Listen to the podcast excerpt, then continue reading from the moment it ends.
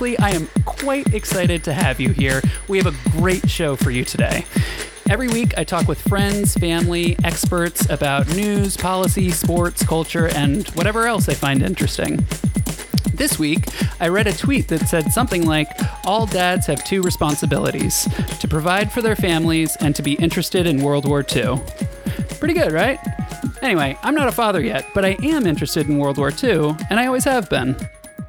I can remember watching Band of Brothers in high school and being mesmerized by it.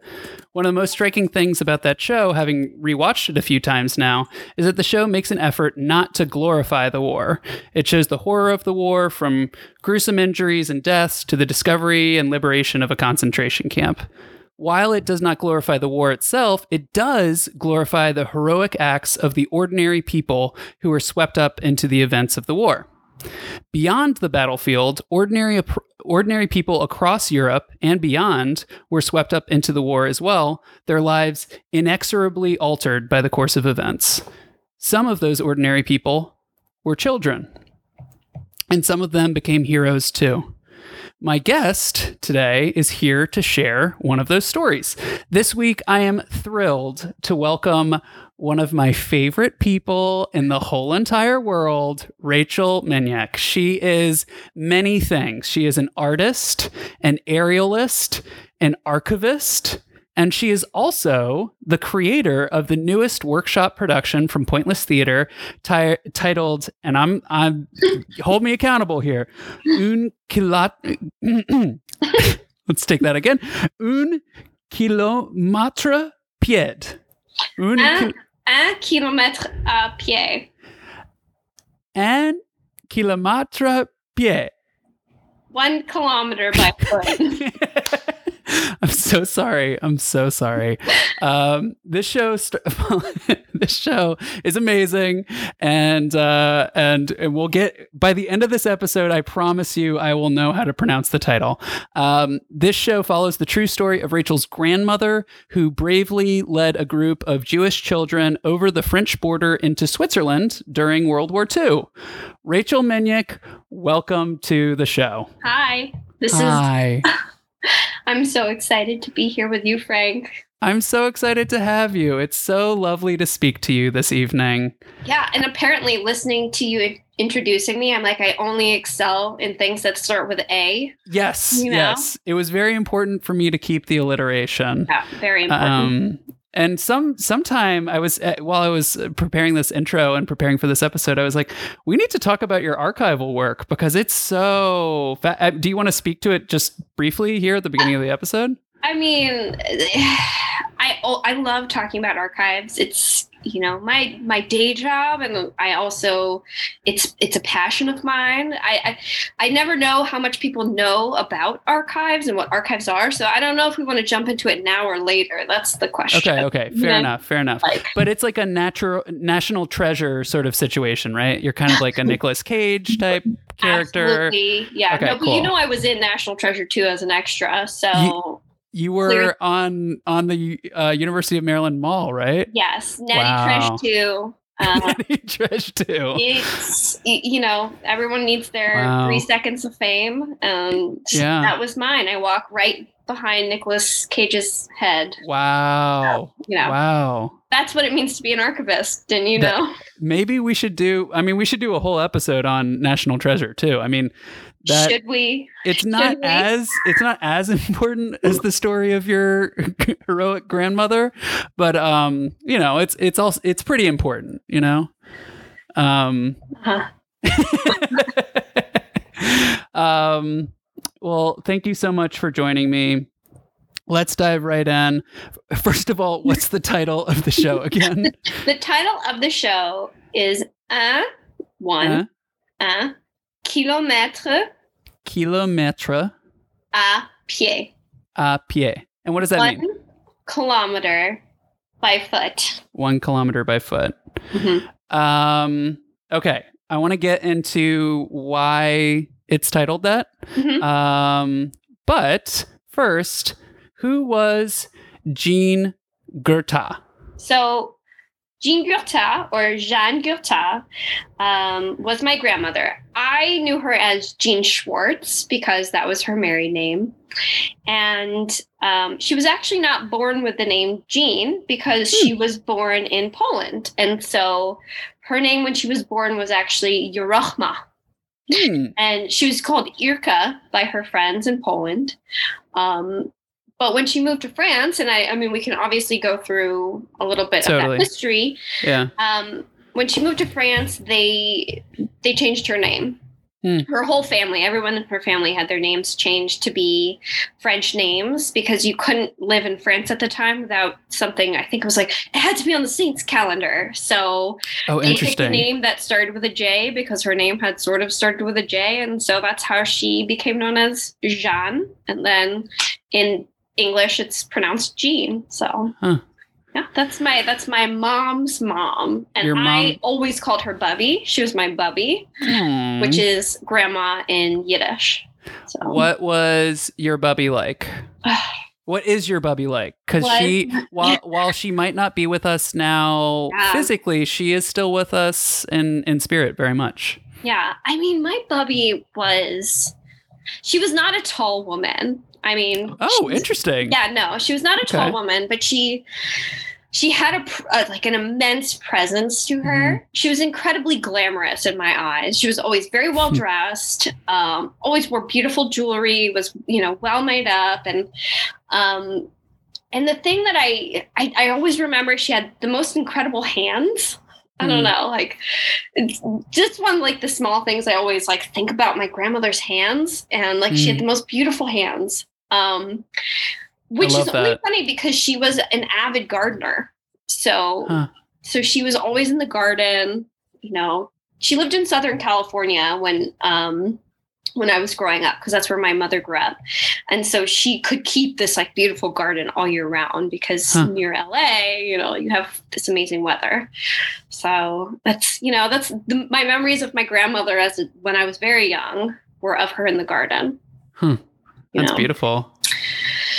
But um, yeah. when was the first time? So she has a story, obviously, yeah. which I alluded to, and we'll get to that in a second. But first, I want to talk about you, like, because I think it's important. Like, we're obviously her life was really shaped by that, but like your mom's life was shaped by it your family's life has been shaped by it. So what when was the first time you heard her story? Can you like take me back there? You know honestly i have no idea. I hmm. really can't say. I know that in the third grade we were asked to write a story about our heroes.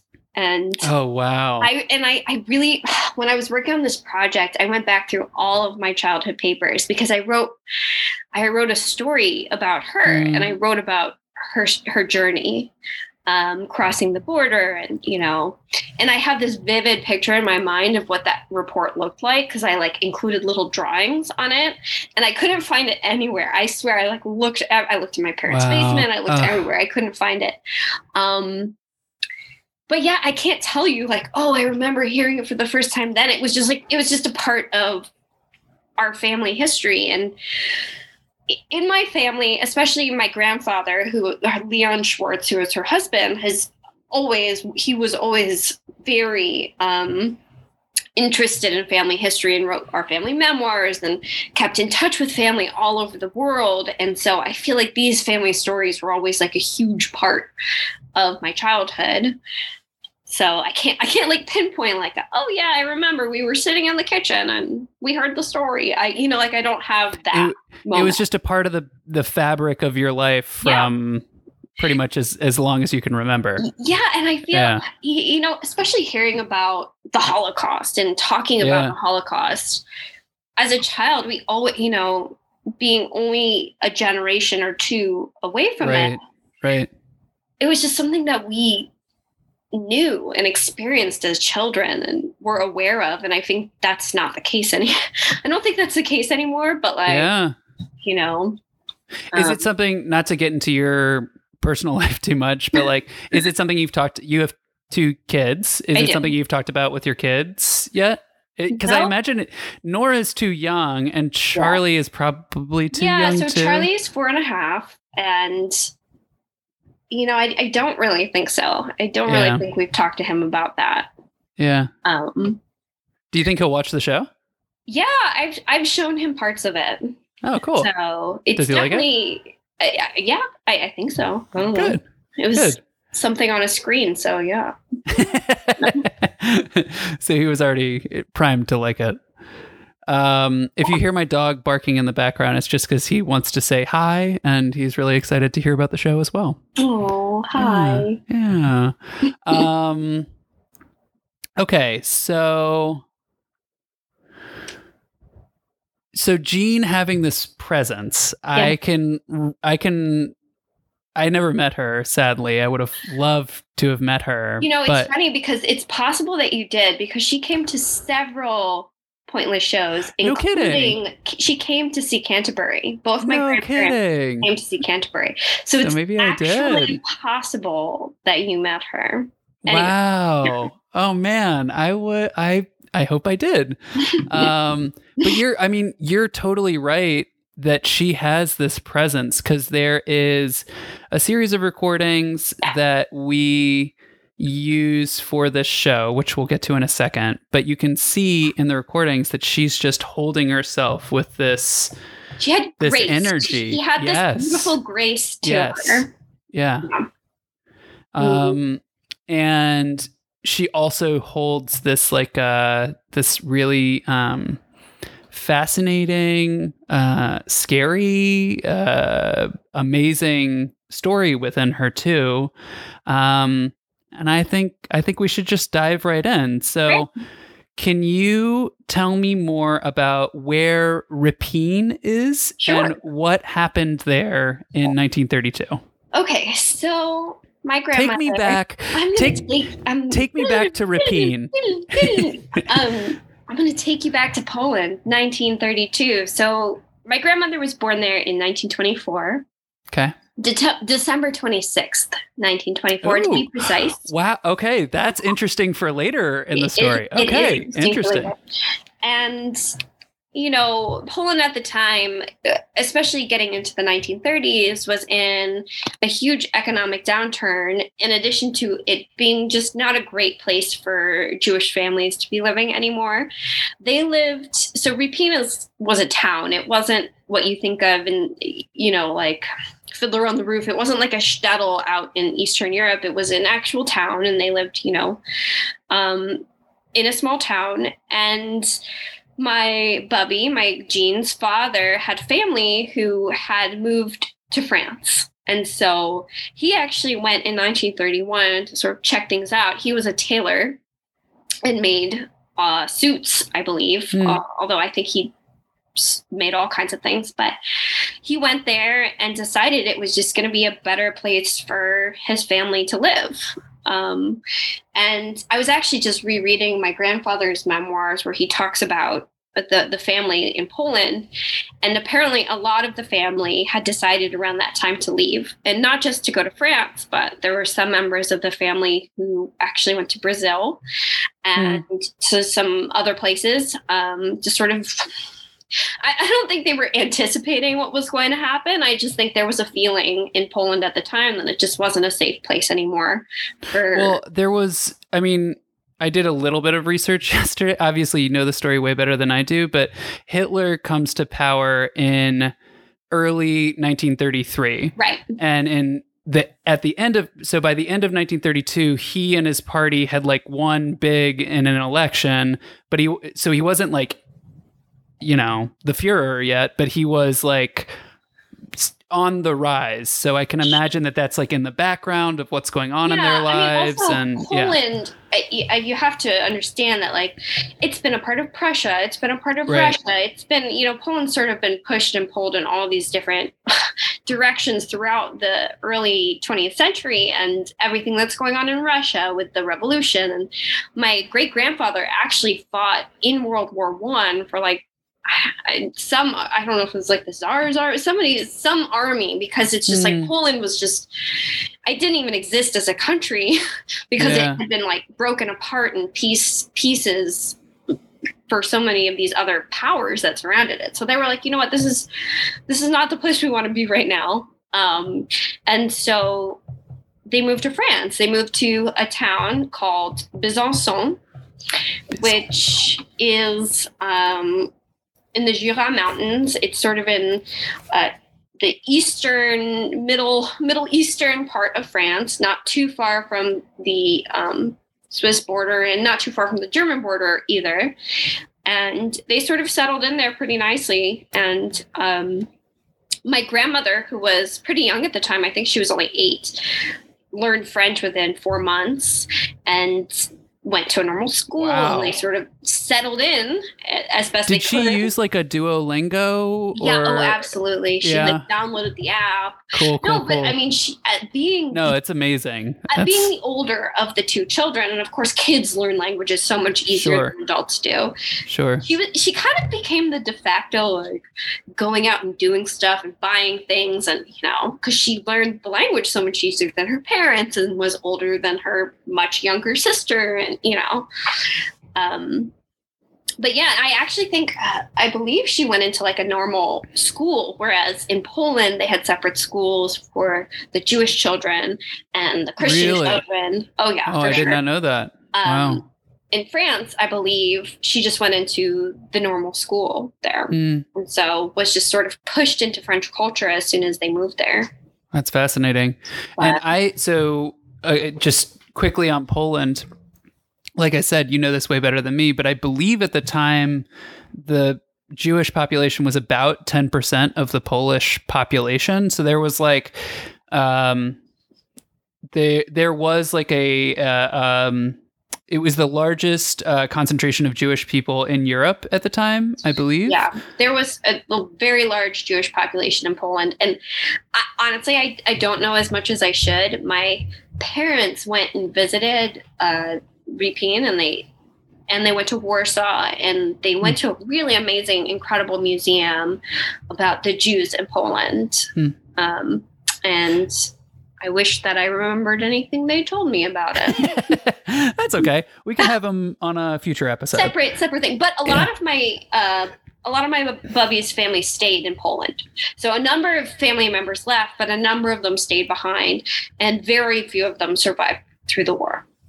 Sorry to hear that. But Do you know what their um how so like modern Judaism like is like there's it takes a lot of forms like from the Orthodox community the ultra Orthodox community all the way to like reform and all sorts of stuff. Obviously this is a different era, but like were they going to temple uh every week or like do you know what that what Judaism Yeah. meant to them at the time? that's a really great question, and I think uh, so. I watched. So my grandmother did these series of interviews for the Shoah Foundation, and she talks a lot about her life that she remembers in Poland and then moving to France. And it's it's been a little while since I watched them, but I believe part of the contention between her parents and her grandparents were that her grandparents, her grandmothers, who were still alive, were very conservative, Ju- in, you know, in Judaism. Sure. And I think her parents were less so. Um, I think they were a little more modern, and um, and I think that was also one of the reasons they were, you know, willing to move somewhere like France, Right. where it would not. They weren't necessarily moving to be a part of a Jewish community. right. Yeah. Um, but yeah, you know, I I don't really remember everything my grandmother said, but I I don't get the impression that she was raised in a super you know orthodox upbringing. Mhm. Um, Okay. Well, that's that's uh interesting to know. yeah, Um okay, so Okay, so she they leave Poland, yeah, they go to France. yes, They are there and I think you said life is pretty good. yeah, yeah. Life is pretty good. Life is and- good, And then what happens in 1940? right? So in So she is 1940 how old in North she's 14? She's okay. She was born in 1924. Yeah, so she's so 16. in 1940, she was 15, basically, because her birthday's at the very end of the year. right, right, right. Okay. So in 1940, the Germans enter France. And the takeover of Paris is, is pretty quick. I mean, I and like I said, Besançon is actually not far from the German border, and it was one of the first places that the Germans took sort of took over mm-hmm. in France. Mm-hmm. And my grandfather was like, "We can't stay here. We we have to leave." And the biggest issue was that when he decided like let's go it's they wanted to get to bordeaux which is on the western coast uh, where a lot of ships will come and take you to either united states or they had talked about maybe even going to brazil to meet the family there. Um, my great aunt so my bubby jean's sister marie was mm-hmm. sick. She had scarlet fever. And so the whole family couldn't leave together. So i think this was in june they decided to go and I think the Germans had entered France in around May, so they were like they were they were really trying to make moves, right? I believe, not to cut you off, but from one of the readings that you have on the on the drive, Italy enters the war on June 10th, 1940. Mm-hmm. France falls on June 17th. Oh, so like yeah. shit is happening and then and then yeah. Vicky France is Vichy. installed Vichy. by Vichy, excuse me, yeah. uh, is installed by June 24th. So it's like boom, boom, boom, boom in 3 weeks. Really fast. Yeah. And I mean, I think my grandfather, having lived in Poland and knowing anti-Semitism, right. like this is not a great place to be right now. Is like under German control. Yeah. And and so he and my and my grandmother they left without um, my great grandmother and, and Marie. They sort of were like, yeah. all right, well we'll get on a train, we'll go to Bordeaux, we'll you know post up there until you're ready to travel and this is like honestly this next part of the story if i may just like continue on um, is one of my this this part of the story always was the thing that stuck out to me as a kid and i really wanted to include it in the show but it didn't get included. Anyways so my grandmother my great grandfather are on this train traveling to bordeaux when they hear german airplanes overhead. And they start bombing the train and my grandfather says to my grandmother, let's get under the train. Let's hide under the train. and so they do. They they hide under the train. And I listening to her recordings, she's, you know, she's talking about he was saying, be quiet, be quiet, we have to be quiet. And then there's just people streaming out of the trains, and anyone who starts running through the fields is getting strafed by like German uh, airplanes. And, you know, this 15 I, 15, I mean, 15 you know, years old. Yeah, yeah. I, I mean, and so they're hiding under the train and finally it settles down and everyone who has survived comes out and they're like what do we do now and yeah. so they just start walking down the train tracks um and luckily they are able to get to the station. That's sort of the closest station and there are um, i think french soldiers who are there too.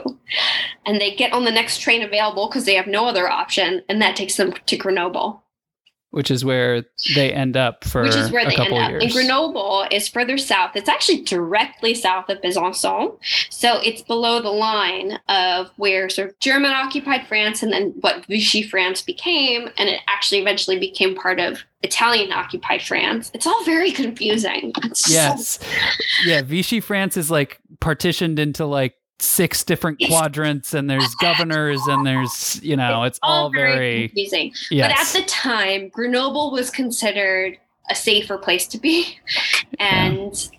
luckily my great grandmother and marie were able to leave in august without too much trouble cross the line and meet them in grenoble so one of those i can't remember if it's i think it's that train story which also for me is like one kind of one of the standout moments of when she's telling it is like being on the train and all these people are are sitting all these passengers are sitting there and they have like their cats and dogs and birds and like it's like little details like that that when you hear her tell it like just totally um sort of like unlock the moment for me and like the the chaos that must have yeah. come afterwards or even well, just the chaos even before the planes show up like right well it's like those little details that stick in your brain you Yeah. know and i'm sure we all have moments in our life where we're like and i remember the color of the shirt of the stranger i was sitting next to you Yeah. know it's just yeah,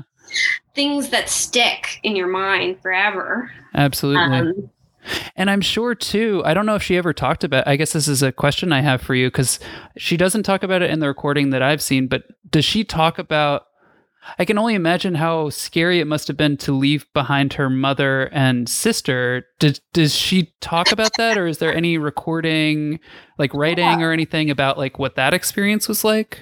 i don't really remember anything Yeah. about that. And then and she does say later that her mother made several trips actually back to Besançon to try and get some more of their stuff. Which wow. having like read more about it and I'm like that seems dangerous and maybe a little bit unnecessary. I'm like what kind of stuff was she getting? It was know? really good stuff though. you know, it's really good stuff, you know. Yeah. Uh, I mean, uh, I know. I remember my mom saying that they had to leave the piano, and that was like a big deal. Oh really? You know? Yeah. Were they a musical family? Piano. I don't. I Guess mean, so. Yeah. I guess know. that yeah, but uh, Uh, you know, owning a piano. I mean, that seems Sure, like a yeah. big deal. That is a big deal.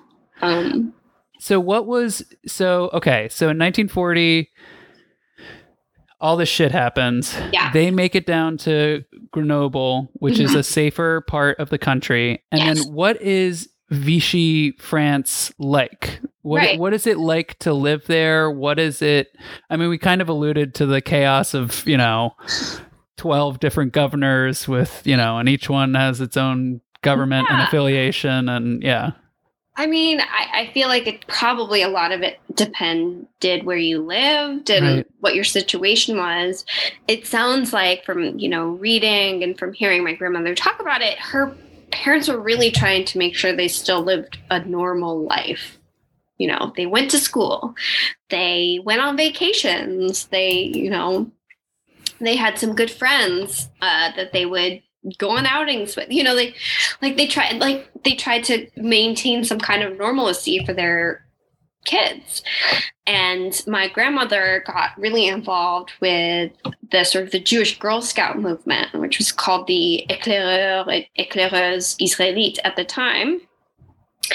And it was just, you know, a normal Girl Scout. It was a normal Girl Scout group uh, for for a time. Um, and you know, it, it wasn't until sort of in 1942 when um, new, I don't know, I don't know if it was like new leadership in Vichy for no, I don't know. I'm trying to, I'm like, I It just was up a- something like that. I- I- I- from what I read yesterday, there was some sort of things changed, Yes, and it sounded they- like the piece, the police were being way more aggressive for whatever reason. So things changed in 1942, especially for who, my grandmother, who was considered stateless. Right, her and her family didn't have; they weren't French.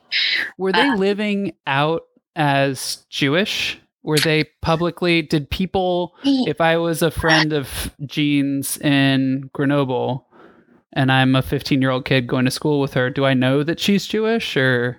You might have. I, Okay. I I'm not It's unclear. sure. It's unclear. You know Yeah. whether or not they were really hiding it from friends, but I don't think that they were like they weren't sort of obviously Jewish where they were living, Yeah. and um, especially since starting at that time in 1942, there were roundups happening for Jewish families, especially Jewish families who were not French.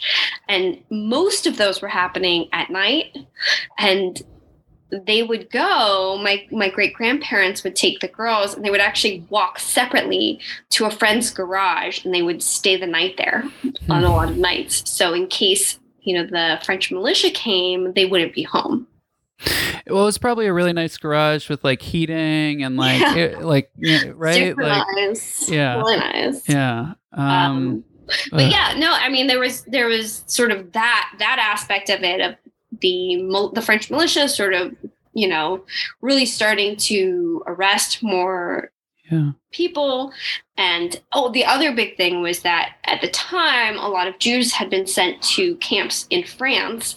And at this time they started deporting the, even children from the French camps uh, to some of the larger camps in like Poland, like Auschwitz and Dachau and all these other places.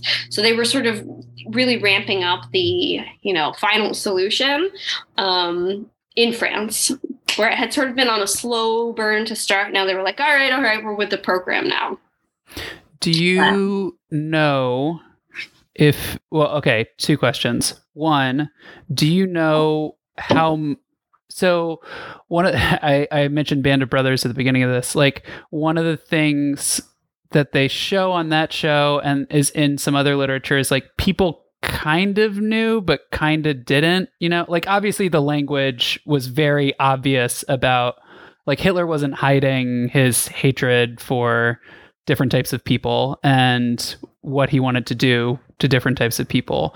But there wasn't um, a lot of like good journalism uh, for a variety of reasons about the truth about what was happening, um, which is like a historical tragedy, obviously. Like, do you? But but there was like rumors of stuff. Like, do you know if they knew what was going on or how much they knew at the time?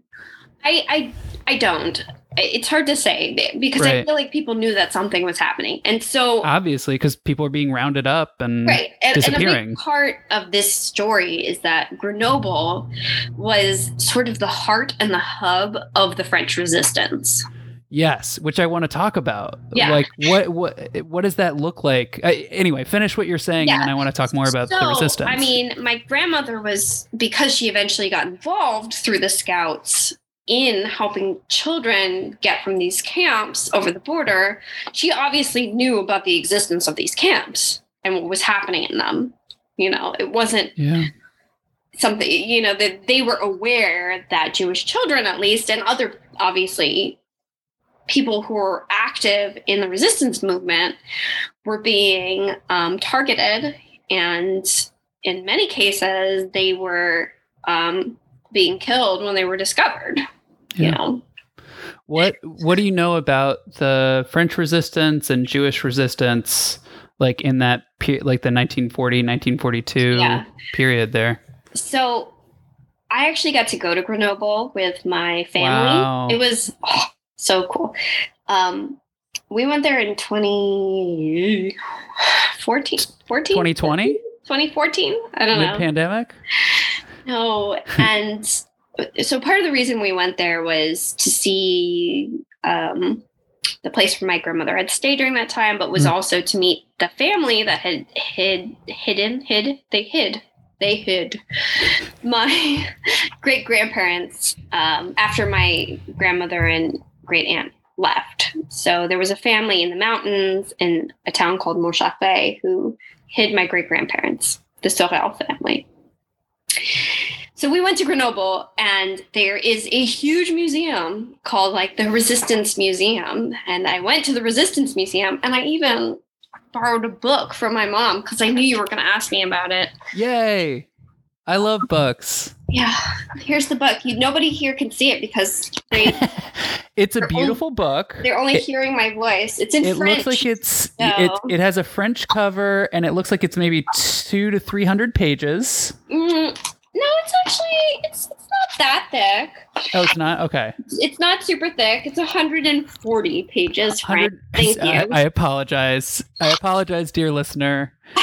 um, it, it, looks like it's like a kind of a big book, and it has like a picture of a family on the front. yeah, something people? like it. Yeah, yeah.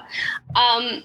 Um, but it talks a lot. That I mean, okay, so the resistance in Grenoble, it was able to be there because it's right at the base of the mountains, right? It's the, like right near the base of the Alps, and like guerrilla fighters and all kinds of like like pew pew pew kind of resistance fighters were like hanging out in the mountains and were able to do stuff there.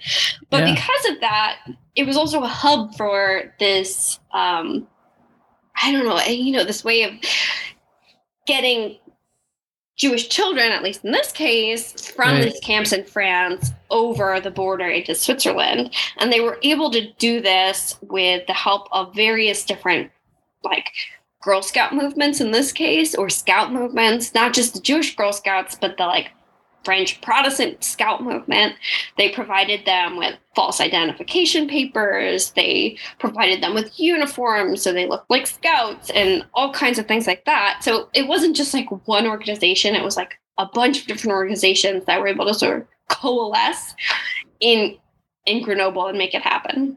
Yeah. Which is like super duper cool. It's unbelievable. I mean, it's like James Bond stuff for children escaping, you know, the most, I don't know, like the greatest war, you know, the, the most horrifying circumstances. It's it's amazing.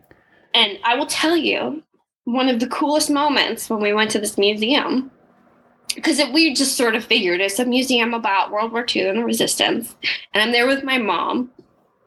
We're just walking through the museum, blah, blah, blah. I'm like, oh, there's a whole like space wall exhibit on Jewish resistance groups. Let's go look at it because you know that's what Bubby was in. And we go, and I shit you not, I swear to you, we're like walking through, and we both stop because on the wall there is a picture, and my grandmother's in it. Oh my god. And my mom just like started crying. Oh my god, Rachel. And that picture is in this book. Oh. Oh, and she amazing. has a different name in it, Whoa. like a fake name. wow. A nom de plume? Yeah, a nom de plume, exactly. And um, yeah, we just like stopped and we're like, That's incredible. I have I- like tears in my eyes. it it was amazing. And I was like, wow, she was part of something really incredible. Not only Yeah. that, but like the and you look at this picture and they're all so young. You know, she Yeah. was 17. And all the leaders who were doing this work, they were so young, you know, they were 16, 17, 18. Yeah. Um kids, you know, they were kids. I can say Children. that because I'm in my 30s. I'm like, oh yes. Yeah, right. Yeah, exactly. you know and it's i mean at that age i guess you're a lot more fearless than you are you know I as you mean, get older I yeah, because uh, yeah, yeah. I, I, okay, so what happens? So we're we're in 1942 right Right. now.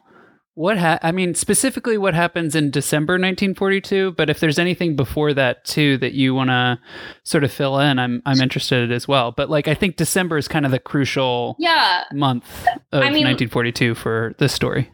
like i mentioned things just hadn't been great for jews even in grenoble at the time with roundups happening and sort of having to hide at night so you didn't get arrested. But in december of 1942 the militia like specifically came looking for my grandmother. Like they knocked on the door of her house and were like we're looking for you know jean gurta And she And- she wasn't home wasn't home.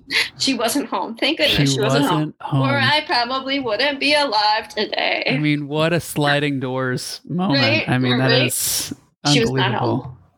but my Do you know where she was? I don't know. I have no idea.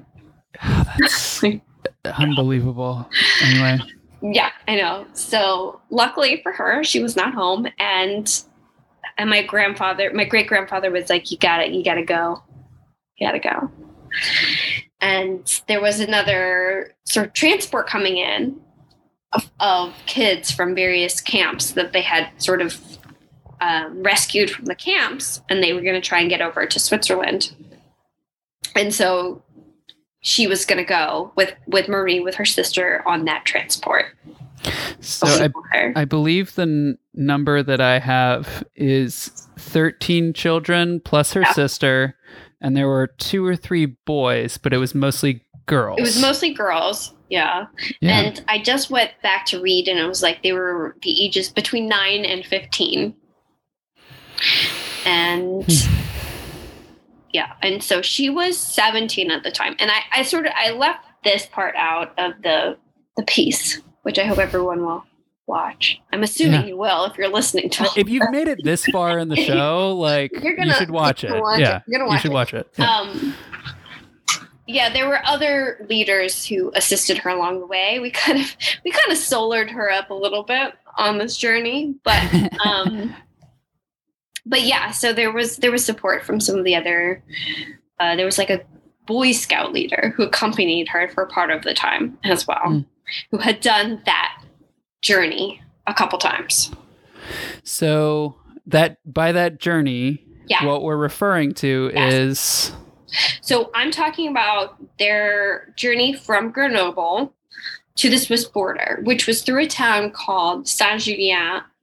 Um, and if you look it up, it's really Saint Julien en Genevois, which is like in Genevois, you know, sort of um, right on the border of Geneva. There's multiple Mm. Saint Juliens, so you got to add that little like oh I see. I see. Okay. Um, Do you have to add the oh, at the end? Okay. Okay. Got it. um, yeah so this was a this was a well used route and i actually think i went back and reread this because i couldn't remember if my grandmother had done this had, had done any part of this route before. And i believe she had done this train ride before with a group although she had never crossed them into switzerland. But she had gone with them to the border. And and Yeah. and had come and had come home and right. and now in late December of 1942, it's her turn to it's her turn. It's december to cross. 24th to be specific. So it is christmas eve in you know in France in in france 1942, 1942 which is another amazing little detail of this story, and I think it it um I don't know, like adds a certain color to the background of events to come because it's uh it's Christmas. Oh, and, absolutely. I and I didn't know that her birthday was two days away as Oh, yeah. well. Her 18th think her birthday is 18th birthday. what a way to enter adulthood. Good lord. right? Okay, so it's So- Christmas Eve, 1942. What happens? Right. So she, having been a troop leader of a bunch of Jewish brownies, basically Girl Scouts, some of the parents of her brownies were like, You're going to go, please take our kids with you. So, also, that was a big part. In addition to her having like the responsibility of leading a group of kids she didn't know, she also had a number of children in her care that she knew very well and cared for Mm. very deeply, in addition to her sister, you know. Mm.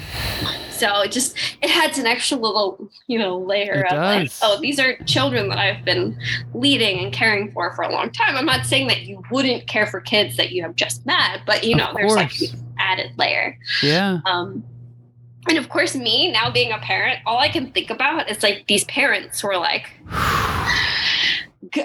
who like send their kids on these kinds of journeys. I mean, you know, it's like And just, you happening know, every day now. Like you look at, God, you look at Afghanistan, and you like you look at anywhere, and you're just like, of course, I want my kids to be safe. But absolutely. that's a that's a whole nother discussion. You know, but it's a part of it as it is well. a part of it. It's Yeah. a part of it. But like, I can't. You know, obviously, when I was a kid, I thought about my grandmother and her story. And now I'm like, oh, now I think about my great grandparents and their story of having oh, to, Oh, yeah. having to say goodbye to their children Yeah. And send them on a train to hopefully Make it. make it. You know. And, and you know, they don't they don't know for No. some time for some time. Yeah. whether absolutely. what happened. Yeah. It's just sort of sitting and waiting and wondering, you know, oh God.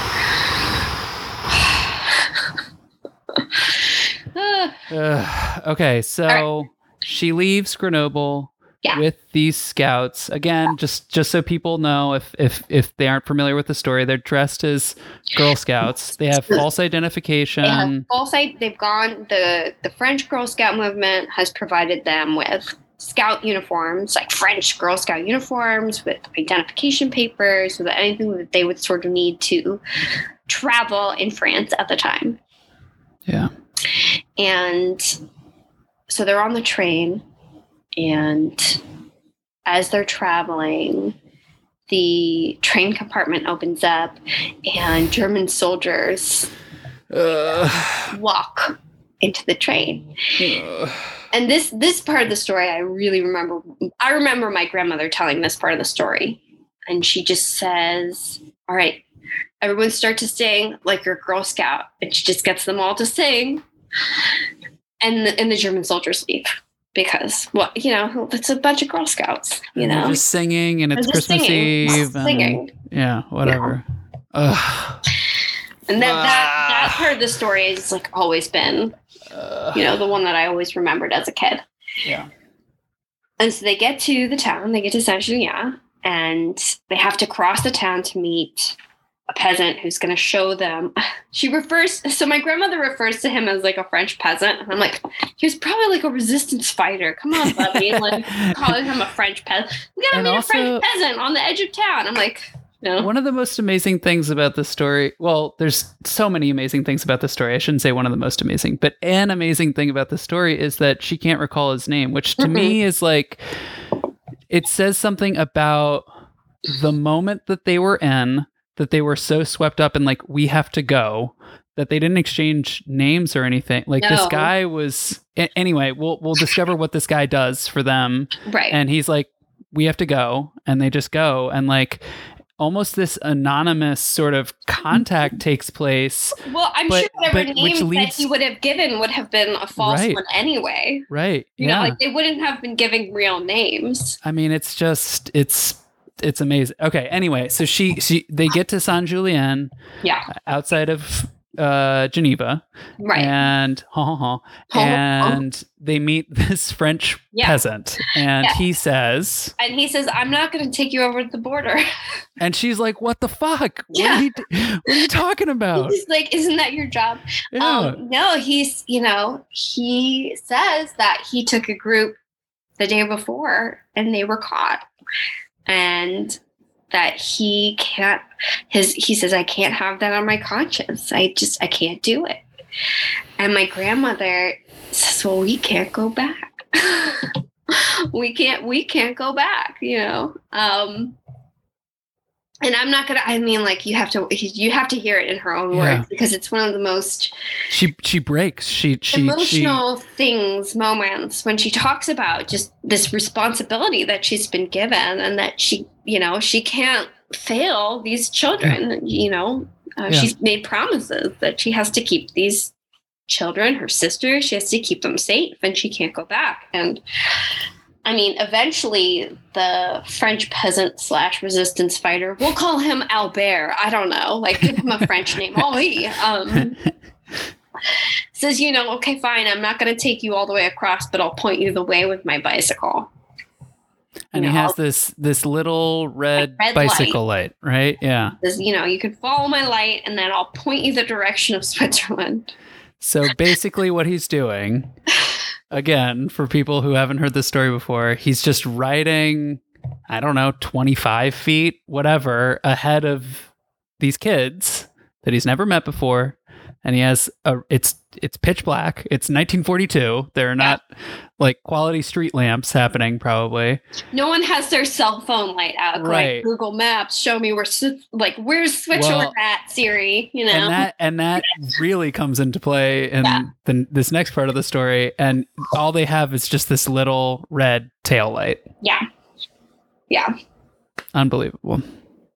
Yeah. I, I mean, and I just like, you know, it's snowing, it's cold, it's dark, you know, all the things that make a good story, but also terrifying. Oh, 100%. You know, just and so they they go they follow him because what else what else are they going to do right what are their other choices in this moment and so they follow him and this is a part of the story that Frank, that you know very well, because for those of you who aren't aware, Frank was one of the uh, designers on the piece, and this was his section in in this piece. I don't know, Frank. Do you want to tell this part of the story, or oh, um, I'm I'm happy to, but you know, it is your story, and and so you know, please correct me if I'm wrong. I mean, I I was so first of all, I just want to say.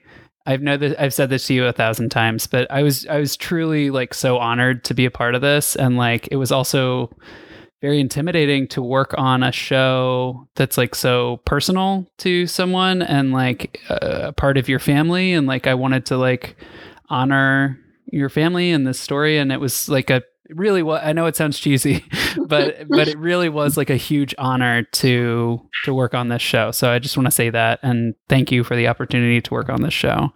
Um the okay so we're in Saint Julien she meets the French peasant Albert and he says, I'm going to get on my bike and you're going to follow me. And so they follow him out of the city and there are like people singing in the city you know christmas carols and people are drunk and stuff and then they get out into the countryside and they start passing by a vineyard and then they get into the forest and like a little bit more rural area and then they lose him they lose track of him and this is one of the quotes that really stands out to me well there's two quotes i should back up a little bit i love when jean says well i guess i was brave but and i forget what it, what she says after that but i love th- the way she phrased brave. that because she I don't know. I don't know. She says, I don't know. I guess I was brave.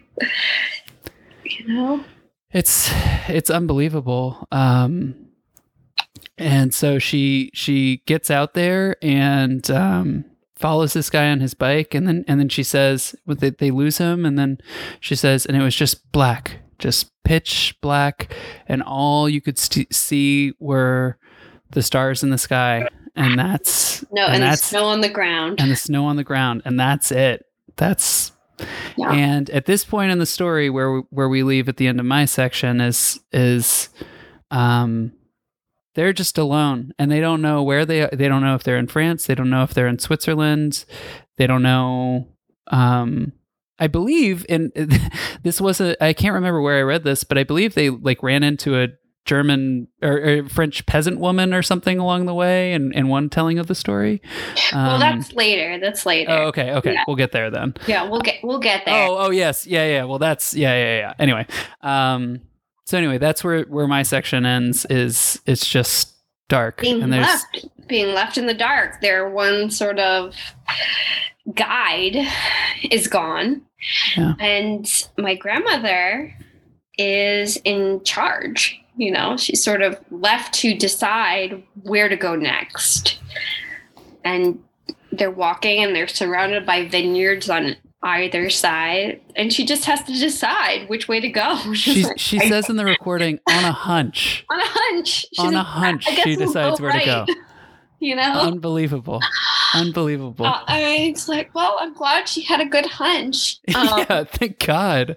You know, the hunchiest of hunches. I don't know. It's just like, ah, I guess we go this way. Um, but yeah, I mean, they did encounter, uh, you know, they heard German soldiers, and she describes them as being drunk and singing Christmas songs, and you know.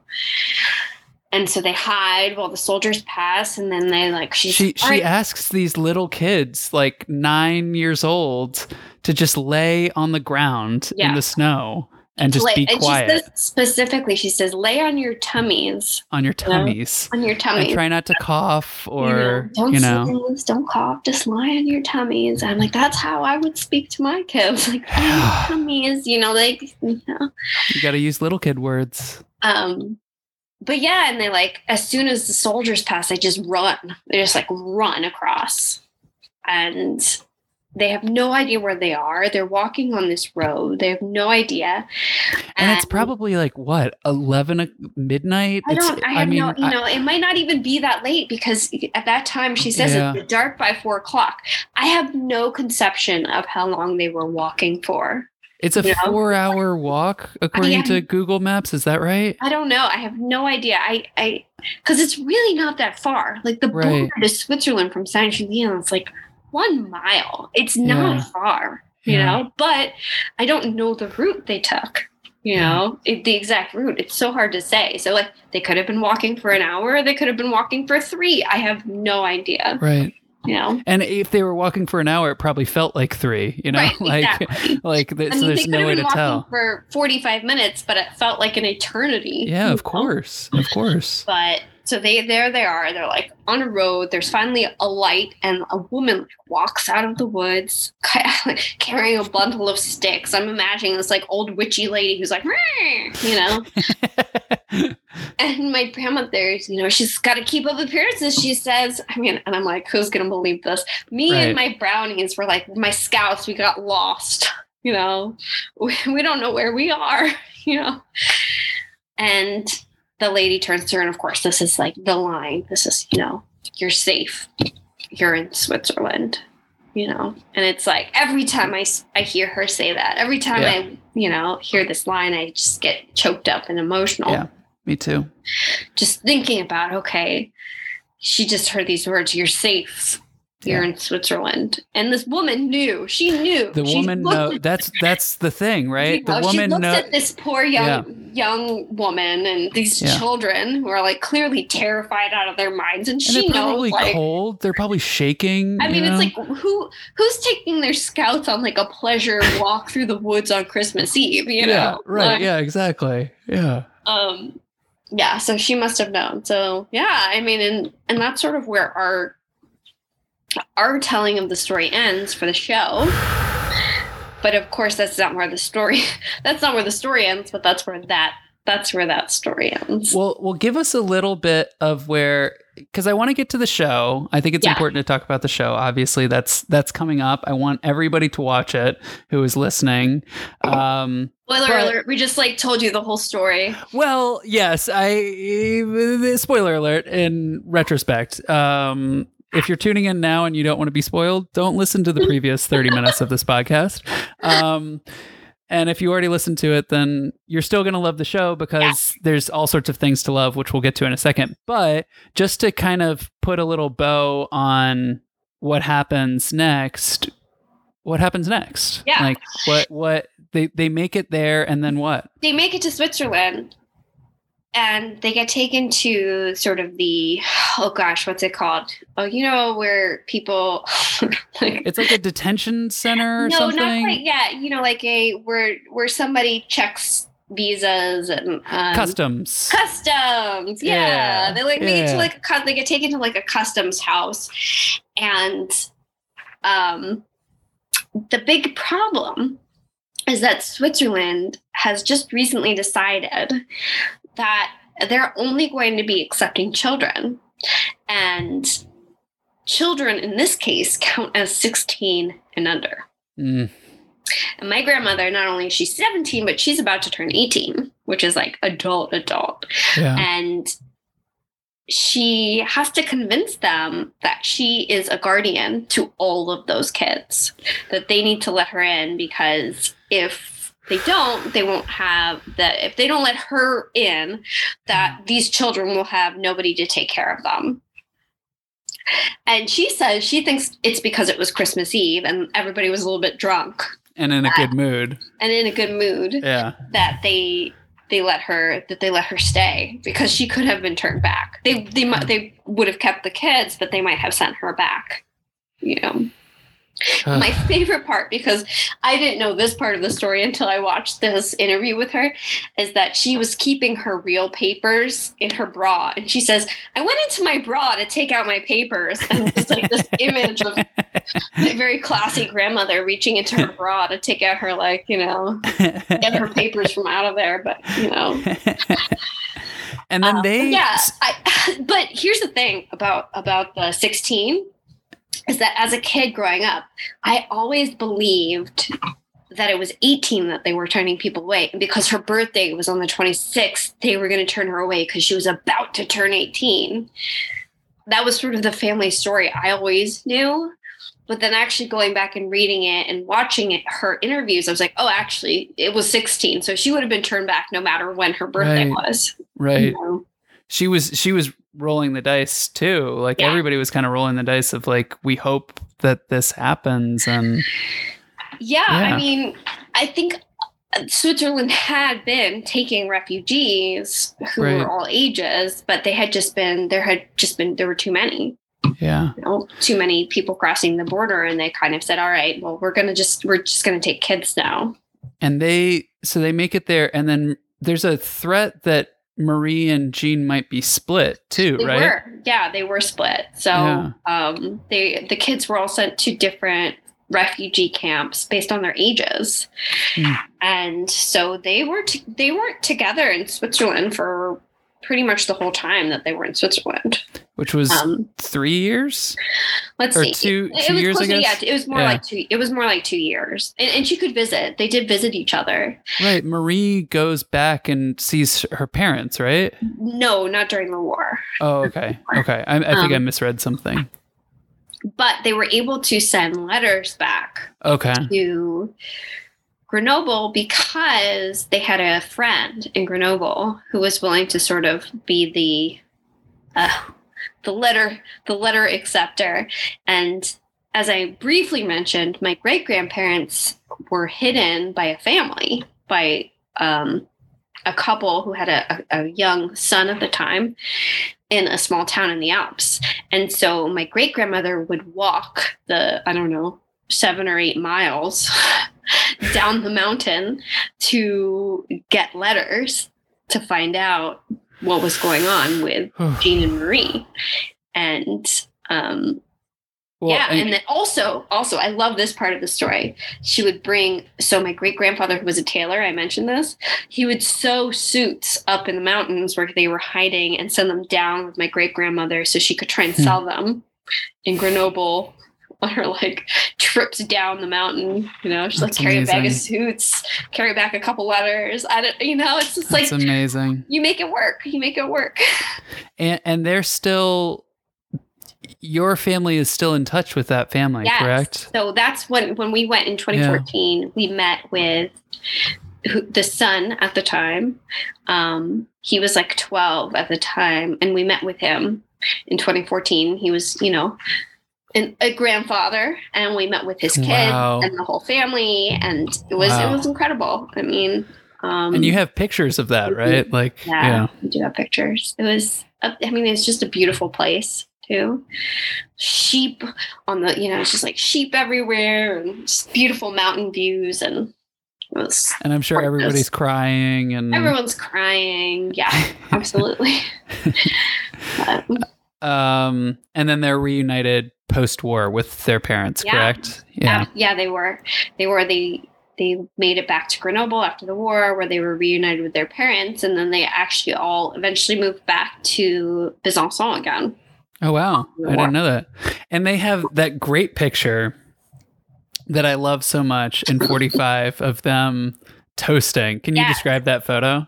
Okay, so this photo is incredible for a couple reasons. One is that both my grandmother and my great aunt Marie have the most ridiculous hairstyle I've ever seen in my whole life. Like it's like a kind of a pompadour I, situation, a right? pompadour, but it's like I, I mean, it's like twice the size of their heads. It's insanely amazing. I love it so much. It's so good. you should bring it back. I will not. Um, I'll, I'll consider it. I'll consider it. Um, but also, I love that like everyone looks so happy, but then my great grandfather has this like very stern look on his face. He's very serious. He's very serious. He was probably thinking about a suit he had to make, you know? I know. He was like, ah, Yeah. how many stitches does this need? Um, and I asked my mom. I said something. I was like, was was your grandfather like super salty? You know, like was he a serious guy? She's like, no, I don't. I mean, he was sometimes, but so I, I don't know. Maybe it was something in the wine they drank. You know, like, Made know. him extra serious. he's just extra serious during that Yeah. photo. But it's a beautiful picture. It, it really is. It really is. Okay, so on that happy note, let's talk about the show. yes, let's. When did you know that you wanted to adapt the story into a show? Oh goodness. Um, I you know I feel like I've been wanting to do, to to to to do that for quite a long time, Yeah. but I wasn't sure in what way and how. Yep. You know, Yep. like did I want it to be a play? Did I you know I just like I couldn't imagine it in any way. And and then when we were talking about workshops, We being Pointless Theater Pointless Company, Theater, yeah, Uh-huh. sorry, which Uh, is a theater company in DC that we're both uh, We are both company, company members. members. of. Yep. So Pointless Theater sort of relaunched the workshop series. I was like, you know what? Maybe I would be interested in creating this as a basically in my mind a digital animation. I was like thinking about animating the story, um, and I've always loved animation in general, um, just as a format. And I thought it would be a really nice way to tell this story. But it seemed extremely daunting, having had no experience in animation at all. And I details, details. details. I'm like, who needs to have experience doing something? yeah, right. Yeah, Um, we'll fix it in post. Well, exactly. Yeah. Fix it in post. Yeah. So I was like really uncertain about it, but I was pushed by several people to propose it as a as a project. Um, and I'm really glad that I did. and uh, people were really drawn to the story, I think. So I I can't remember. Do you remember Frank when we sort of did our like soft proposals? Was that like last fall? I don't know. I don't Yeah, that know. sounds right. Like this is Um, so we're in 2021 now so that was last it was in 2020 it was pandemic time so we were Yes. trying to pointless is trying to figure out how to do something artistic and collaborative e- even during pandemic times Right. so yeah so I, I proposed it like i was like this is a story that i love and would like to tell and a number of people reached out to me and were like we love this. We'd love to help you. We want to help you make this happen. And i was really touched. I really was by by some of the responses. And then when it came time to sort of put in sort of be like okay no really i want to do this this hard proposal time i was having a really hard time with it you Yeah. know? It seemed like a really difficult task that i had set for myself and i wasn't sure i was up for it honestly. I mean we're also talking like you know december and january of pandemic like yeah yeah. deep dark months. Yeah like not a very happy time. Not not a there's an insurrection happening over Yeah, here. there's, there's, like, a yeah all yeah. kinds of stuff Yeah. and like i was not in a great place and i was like why would i even try to accomplish something artistic right now? Sure. And again the same people and i have to i mean like can i like give shout oh, shout outs I don't absolutely. know, like yes. Mel and eric and sadie came to me and the three of them were like we want to help you make this happen and i would not have been able to do it without them without Thank- their like enthu- not just enthusiasm but like support in just you know i'm not someone who is great at asking for or accepting help Mhm. in general uh-huh uh-huh that's a whole episode on its own yeah right? I mean, Yeah. it's like, oh my gosh. Uh, so the fact that you know they just gave it to they like were like, we're gonna give you this this assistance because we want this to happen and we want to help you make this happen was like something that was just, I mean, uh, best friends best people great. Just- Love you, Mel. Love you, Eric. Love you, Sadie. Yeah. Thank you so much Yeah. for that. Yeah. So, so yeah, and it, and it just jumped. We just jumped into it. And So the show has a title. yes, Why is it titled Un Kilometre à Mètre. pied? un kilomètre. à. Kilometre à pied. Mètre, mètre, not mètre. Met, met, metre. Yeah, yeah, yeah, yeah. Un kilomètre à pied. Pied. Yeah. Pied. God damn it. I'm going to get there. I'm going to get there. Um, why is Um, the title that? You know, yeah. it took so it took so long Mhm. to come up with a title for this piece. Titling things sucks. For people who haven't created a thing before, coming up with a title It sucks. was really, really hard. Super Yeah. hard. Um so when I went to watch this interview with my grandmother. Okay, so let me I feel like we haven't actually fully explained this. In It's a really Night- good point. you know, in 1996, my grandmother did an interview with the Shoah Foundation, which I actually went and looked at their website recently. I, I'm pretty sure it was founded after um, Steven Spielberg made Schindler's List. Um, it was sort of an outcropping of that and a way to um, document genocide so the Holocaust, but they also the Shoah Foundation documents other genocides as well, not just the Holocaust. And they went all over the world to document Holocaust stories and do these interviews. And my grandmother was interviewed, and I had actually never watched through the whole interview. really? Wow. Never. My mom had given me, it was originally on a VHS tape because, you know, 1996 Sure. and my mom had made DVD copies for all of us. And so I had these DVDs sitting in my house forever and had never watched them. So I finally was like, hey, I, I want to do a show about this story. Maybe I should actually watch this thing, you know, this interview. I'm sitting and I'm watching it. And she gets to the part of the story where they're crossing Saint Julien. And she says, Okay, we're crossing the town. Everyone's singing because it's Christmas Eve. So why don't we sing so that we like feel Blend like, in. yeah, Yeah. Girl Scouts. And so I just started singing with them this French marching song, Un kilomètre à pied, ça use, ça use, un kilomètre à pied. And that, that's what does it mean? so it means like one kilometer by foot, it wears down your shoes. Two kilometers by foot, it wears down your shoes. And it's a count, you count, you know, as you go, right? It's the ants go marching. It's the ants go marching, exactly. Yeah, yeah.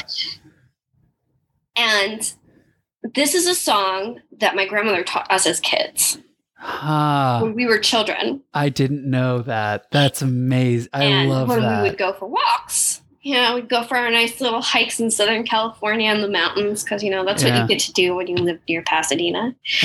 But, um, and as soon as I heard, I had no idea when I watched this interview wow. that this song had that connection at all. Like I just thought it's a friend, it's a song my grandmother taught me, and I just started so like sobbing. Yeah. I started sobbing when she said that Yeah. because I was like, oh my god, I, I never knew this piece of her story was a, oh you know, like yeah, it's beautiful. it's, It's, a part of my life, and I never knew that while she was alive. You know, and she Like, I- she obviously knew. She was passing she- that no, song and it's on to something you. that I had sung, like I I had sung with Charlie, with my son, like just walking. You know, it's like a, it's like a walking song, and I had no idea it had this like connection to this story. It's beautiful. And so that's I I think that's why I was like drawn to, to this song in particular, and like why it sort of became the title, and just the idea of like every footstep forward and and from the beginning of this project a theme i had always talked about was this idea of forward momentum of just constantly moving forward like taking the next step and From Besançon to Yeah. Grenoble to Saint Julien to, to Switzerland, and just to like yeah. always being willing to take the next step and put that foot in front of the other foot and just doing Right. it because you know because you, have, to. you have, to, Yeah. Um, so tell me more and tell the audience more about how this show is being adapted because it's not like so one pointless is a theater company right. but this is not like a traditional theater production and No. nor is this like a traditional sort of uh it's not zoom theater. We're not doing a cold reading of a a script or something like that. Can you tell us more about if i'm uh, an audience member and i tune in for the show like what am i going to see? You're gonna see a film. You're gonna watch a movie. Mm, you know? Mm, mm. I, I, I mean that's what it is. It's it's a series of five digital shorts short films that tell one story. Um and honestly i mean really it's just a, a it's a different way of thinking about animation i think. Mm, a lot of it is there's some stop motion. There's some really beautiful shadow puppetry but when it's filmed i mean it's it's basically it's animation right? That's what Yeah. it is. Um and the way we've done this is we we split the story into five parts. So from grenoble to switzerland we we sort of pieced out five different sections and kind of just handed them off to five different design teams. And we were like make something cool with this part of the story And when I tell you, audience, that each piece is totally different, I mean totally different. Like we didn't as as someone who was a designer on one of the pieces, we like we all kind of went off in our own directions and then like met up and kind of shared what we were what we were thinking and each piece is like what it like weirdly has some like common threads which Yeah. are like unifying and like amazing that it happened that way but well you know there was like, a director so of like, course which you know. which is which is rachel of course our amazing director but also there is like it visually is so uni- I, I don't know like i don't Yeah. want you to go too far into it but like can you just kind of give an overview of uh, I, I don't know do you want to just speak to the different visual styles Yeah, or I mean, I just feel like everyone had a different idea of how they imagined the story looking, which was so cool. And I wanted to encourage that, you know.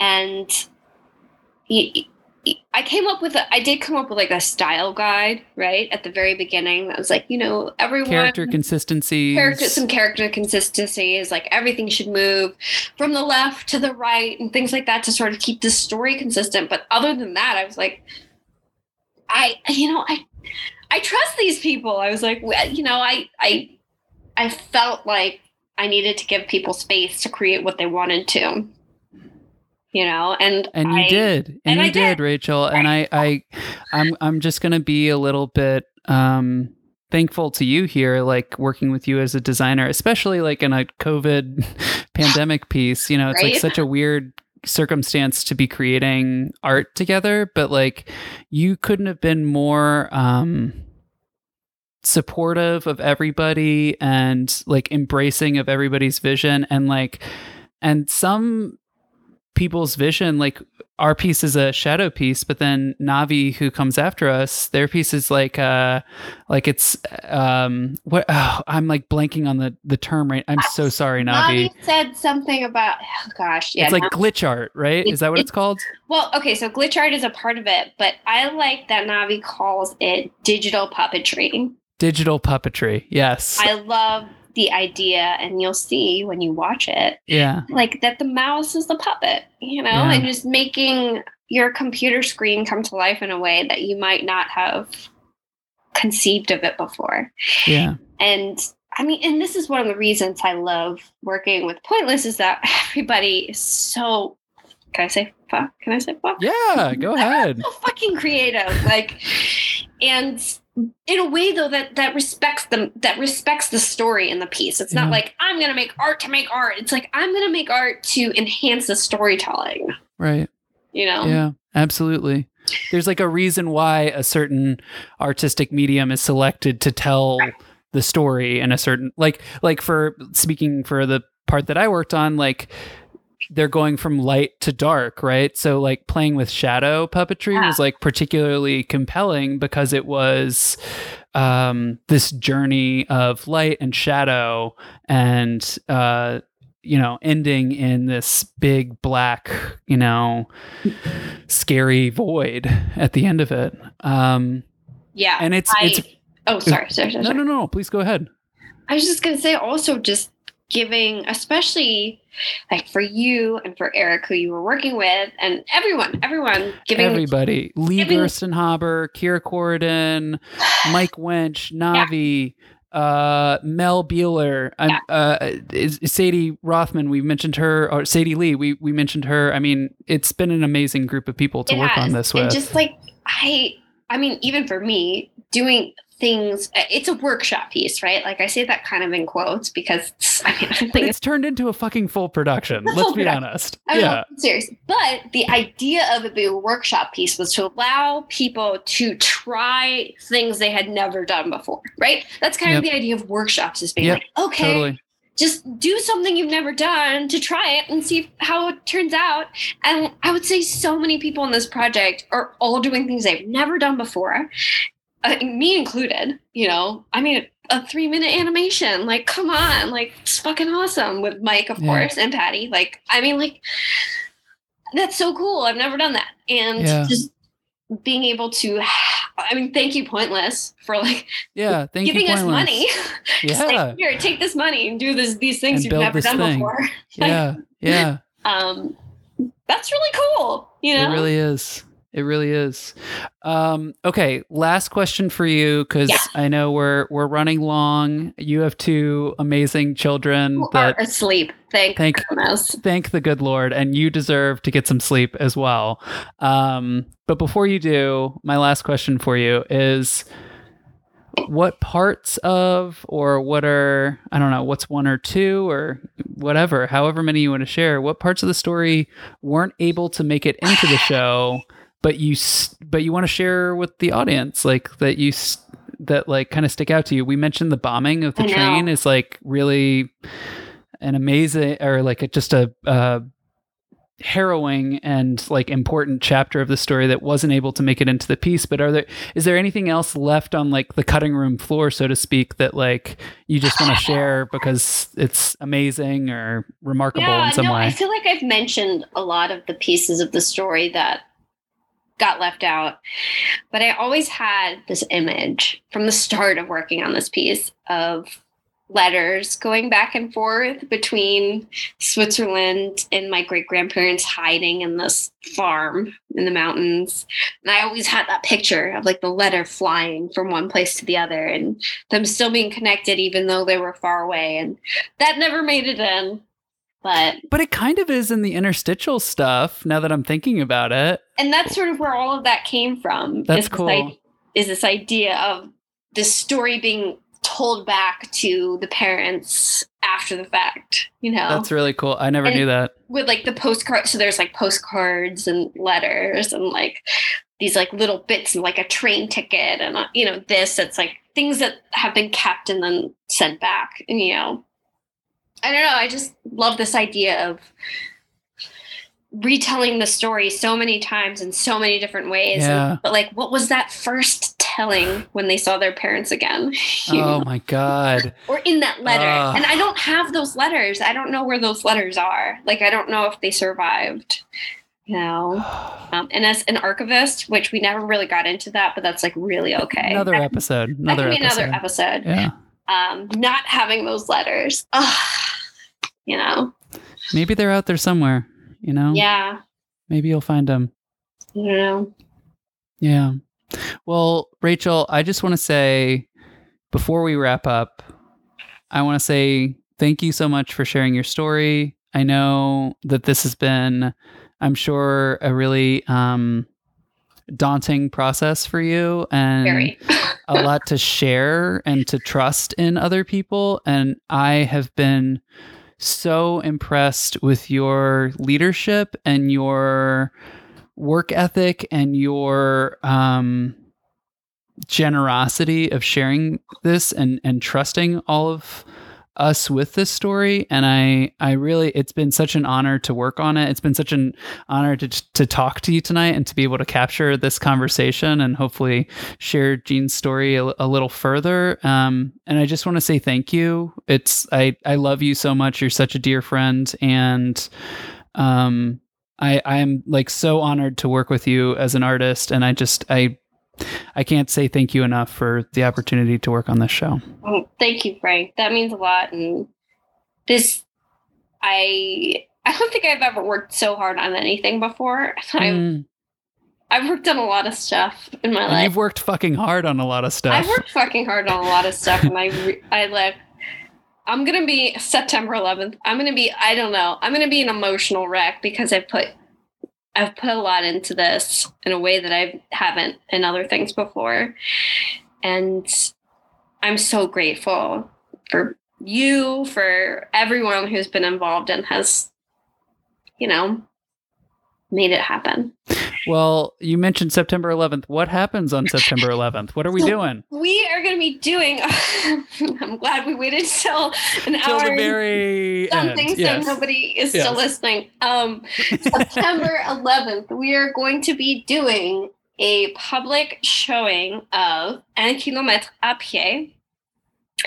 It will be, we will show the film, plus have a panel, which will include some of my family, including my mother and possibly one of my or two of my sisters and some of the designers who will be talking about the piece. And you can sign up to watch the public showing through. do you have? Yeah, I do. Yes. If you just go to uh, pointlesstheater.com, theater with a R E, not E R, um, or find Pointless Theater on your favorite social media app, uh, you can sign up for a free ticket. It's free 99 to come to this. Free, There's free. no reason that you shouldn't do it. It is it's a one night only event. It's free. One and- hour, not and- even. Not even an hour. The show itself is what, 30 minutes and then there's going to be a little talking afterwards. Yeah, and yeah, yeah. And clearly neither of us like talking. So yeah, yeah, exactly. And when I tell you it is worth it, I am I, I am biased 100% because this is a dear friend and it's a theater company that I care about. And uh, I was a part of this, but I was a really small part of it. And I have, I, I, I cannot wait to see how it comes together. And I've been so um, amazed by this process. And I am just so excited to see it come together. So, uh, September 11th, 7:30 p.m. Eastern Standard Time. yes, yes, yes, that's the time. Um, anything else before we sign off, Rachel? I got nothing. Okay. Any good jokes? Uh, knock knock. Who's there? Beak. Biku. Be c- careful crossing the street. Oh, that's Char- good. that's Charlie's favorite joke right I love now. that. I love that joke. Um, I heard this one the other day. Um, I just learned to, or I just learned that Albert Einstein is real. Mm-hmm. I always thought he was a theoretical physicist. Oh. Yeah, right? It's pretty good. Oh. Pretty good. Well, did you hear about the fire at the circus? Uh uh What happened? It was intense. All right. On that happy note, thank you so much to Rachel Menyek for joining me. Uh, please, please, please go check out pointlesstheater.com or find Pointless Theater on your favorite social media app. Go there today and reserve your free ticket for the show. The show is Saturday, September 11th at 7:30 p.m. Eastern Standard Time. Thank you, audience, so much for joining me uh, for this episode of Let's Be Frank. This episode was recorded on August 22nd, 2021. Our theme music is from the inimitable Aaron Blyden. My name is Frank Severich, and you can find every episode of Let's Be Frank on Apple, Spotify, or wherever you find podcasts. If you like what you heard, leave a rating and a review, like and subscribe. Also, check out thefrankpage.com. Have a great day and keep being Frank. Bye.